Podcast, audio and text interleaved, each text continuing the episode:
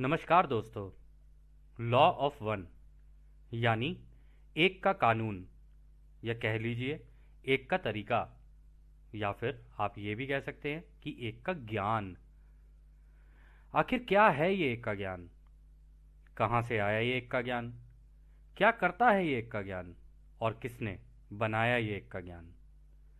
इसको जानने के लिए आइए पहले इसकी भूमिका को जानते हैं कि क्या है कहाँ से आया है, क्या करता है और किसने बनाया ये एक का ज्ञान। तो दोस्तों, जनवरी 15 1981 से लेकर मार्च 15 1984 तक तीन सघन रूप से, या कह लो गहन रूप से, सत्य की खोज करने वाले तीन लोग अमेरिका में, जिनका नाम डॉन एल्किंस कार्ला रुकट और जिम मैकार्टी, उन तीनों को ध्यान अवस्था में जाकर, या कह लीजिए समाधि की अवस्था में जाकर, कुछ सूचनाएँ प्राप्त हुई। ये सूचनाएँ उनको एक अलौकिक सभ्यता से मिली।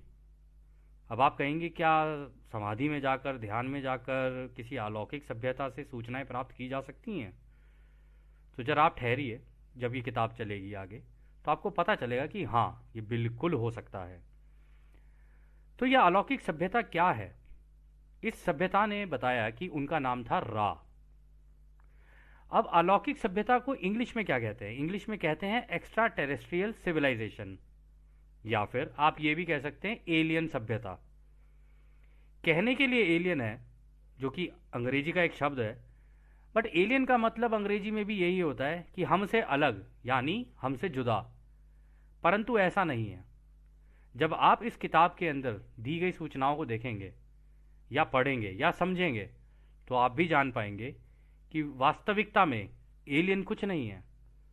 ये एक हमसे काफ़ी ज़्यादा एडवांस कह लीजिए, या कह लीजिए कि किसी रास्ते पर चलते चलते हमसे काफ़ी आगे निकल चुकी एक सभ्यता है। तो इस सभ्यता का नाम है रा अब यह सभ्यता आप सुनकर हैरान होंगे कि कहाँ रहती हैं? ये रहती हैं हमारे सूरज के अंदर।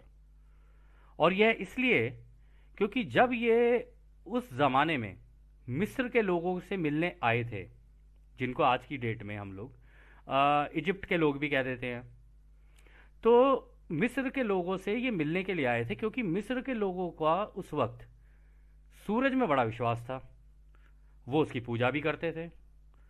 तो जैसे कि हम लोग भी जानते हैं कि भाई अगर सूरज ना हो, हमारे शरीर को धूप ना मिले और अगर धूप ना हो तो पेड़ पौधे नहीं उग सकते, खाना नहीं उग सकता।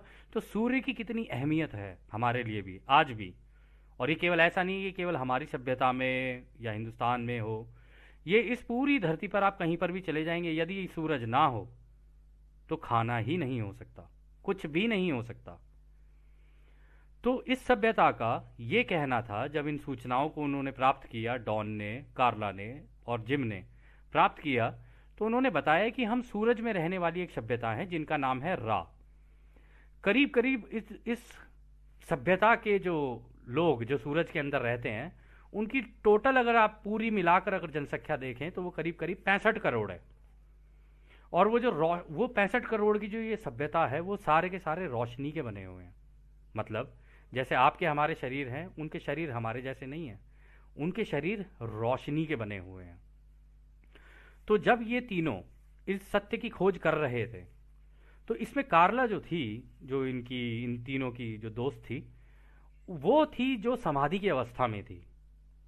और समाधि की अवस्था में जब वो पूरी तरीके से समाधि की अवस्था में चली गई तो डॉन था इनका दोस्त जो कि सवाल करता बना। और कार्ला इस, इन सभी सूचनाओं को उस सभ्यता से चैनल करके, इसको अंग्रेज़ी में चैनलिंग कहते हैं हिंदी में आप ये कह सकते हैं कि संपर्क बना लेना और संपर्क बनाने के बाद जो सूचनाएँ हैं उन्हें प्राप्त करना। तो डॉन इधर से सवाल कर रहा था, कार्ला उधर से जवाब दे रही थी, और जिम जो इनका तीसरा दोस्त था, वो इन दोनों की मदद करने के लिए उसी रूम में था, उसी कमरे में था, जिस कमरे के अंदर इन लोगों ने इन सारी सूचनाओं को प्राप्त किया। तो जब वो इस, इन सूचनाओं को प्राप्त कर रहे थे तो उन्हें अध्यात्म से जुड़ी हुई कुछ ऐसी जानकारियाँ प्राप्त हुई और अध्यात्म ही नहीं, अध्यात्म के अलावा भी हमारी धरती पर कब क्या हुआ, अभी क्या चल रहा है और आगे क्या होने वाला है, वो सारी सूचनाएँ इनको प्राप्त हुई। तो जब रा आए, इस किताब के मुताबिक जब रा आए तो उन्होंने इनको बताया। जब ये संपर्क बना तो कार्ला के द्वारा जब डॉन इसको लिख रहा था और रिकॉर्ड भी कर रहा था, उसने एक रेडियो भी ऑन कर रखा था, उस रेडियो में वो धीरे धीरे सारी बातें जो हो रही थी, उनको रिकॉर्ड भी कर रहा था। तो उस सभ्यता ने उन्हें बताया कि जब हम हम उस ज़माने में तुम्हारी इस मिस्र की सभ्यता को देख रहे थे तो हम देख रहे थे कि वो, उनका काफ़ी विश्वास था हमारे अंदर। तो हमें लगा कि, लगता है, ये जानना चाहते हैं कि इस सूरज की रचना किसने की? इस, उनकी ये जो धरती है, उसकी रचना किसने की? अच्छा ये ब्रह्मांड की रचना किसने की? तो उनको लगा कि शायद अब ये उस जगह पर या उस इनका मतलब स्तर दिमाग का उस उस जगह पर आ चुका है जहाँ पर हमें इनको इन जानकारियों की ज़रूरत है। तो उनका कहना था कि वो इस धरती पर आए थे और अपने विमानों में आए थे। आपने ये विमानों का ज़िक्र लगभग सभी धर्मों के अंदर सुना होगा। आपने और भी कई धर्मों के अंदर सुना होगा। ये हर धर्म के अंदर है ये कहानियाँ। तो उन्होंने कहा, हम अपने विमानों के अंदर आए थे और हम तुम्हारे भाई बहन बन के आए थे कि हम तुम्हें सिखा सकें कि वास्तविकता में ब्रह्मांड किसने रचा, इस सूरज की रचना कैसे हुई, तुम्हारे ग्रह की रचना कैसे हुई, तुम्हारे ग्रह पे इतिहास में क्या हुआ, अभी क्या चल रहा है और आगे क्या होने वाला है? तो सारी की सारी इंफॉर्मेशन उन्होंने उनको दी।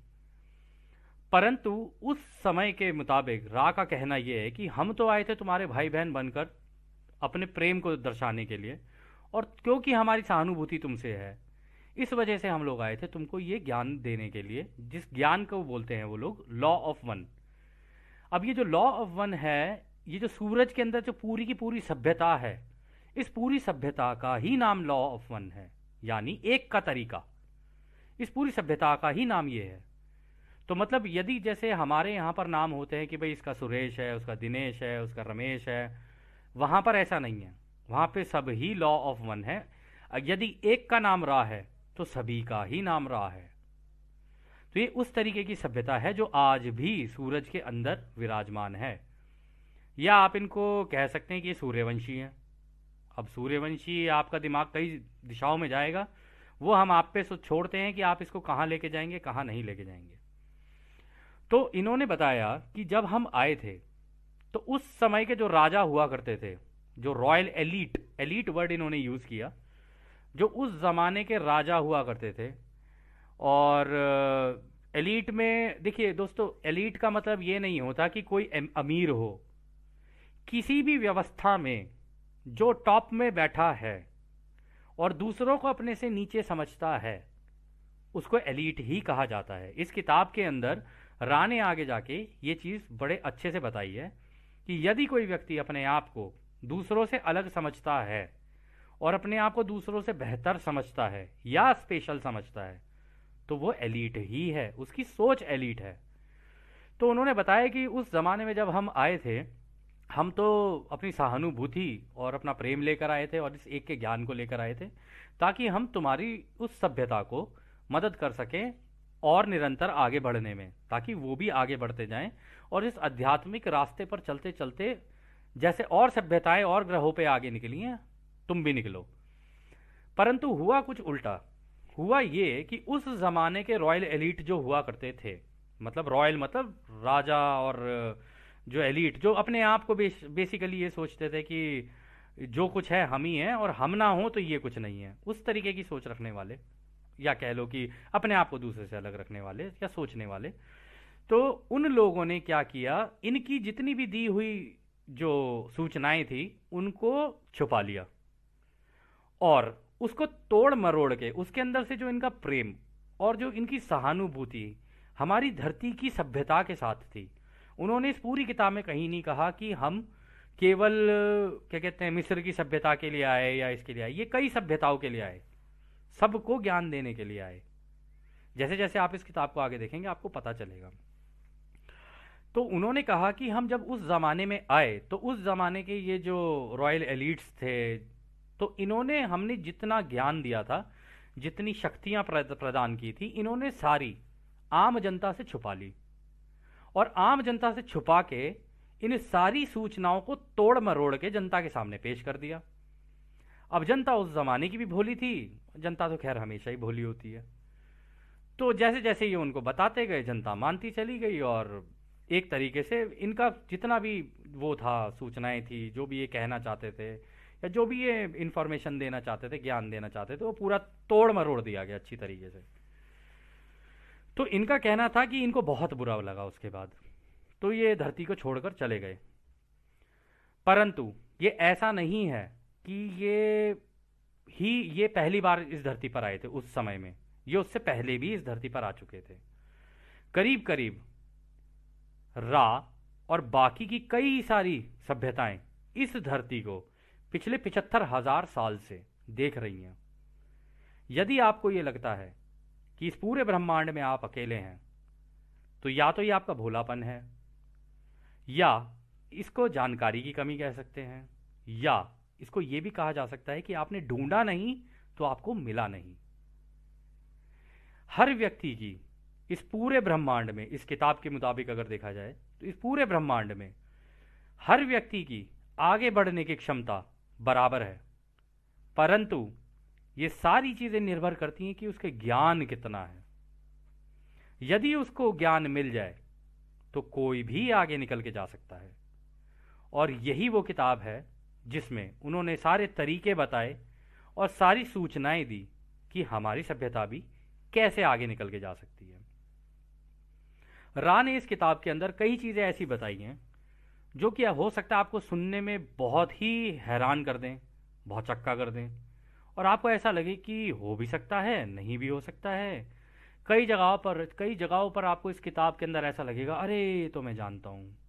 फिर आपको अरे, ये तो मैं जानता था, पर ये नहीं जानता हूँ। तो ऐसा कई बार आपके साथ इस किताब के साथ होगा। परंतु यदि आप अंत तक इस किताब के साथ बने रहे तो जो जानकारियाँ और जो सूचनाएँ आपको इसमें से मिलेंगी, वो अभी तक जिन लोगों ने ये किताब पढ़ी है, और लगभग ये किताब इस धरती के ऊपर सौ करोड़ लोग पढ़ चुके हैं, और इसका ज्ञान सौ करोड़ लोगों को हो चुका है।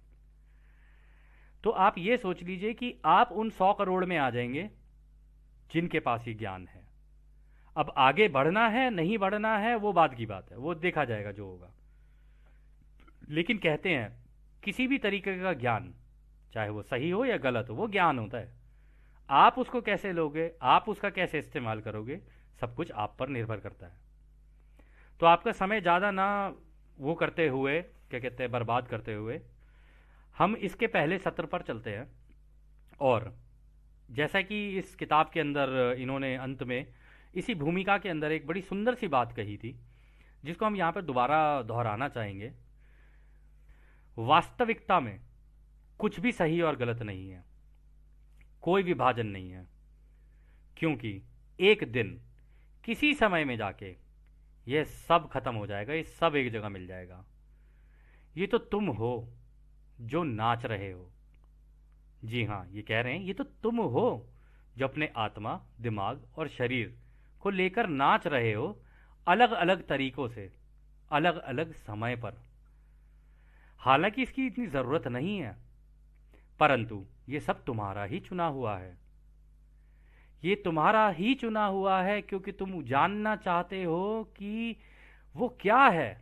वो कौन सी एक चीज़ है जिसने सबको बाँध के रखा हुआ है? वो कौन सी ऐसी चीज़ है जिसने सबको एक जगह रखा हुआ है? तुम कर तो अलग अलग चीज़ें रहे हो।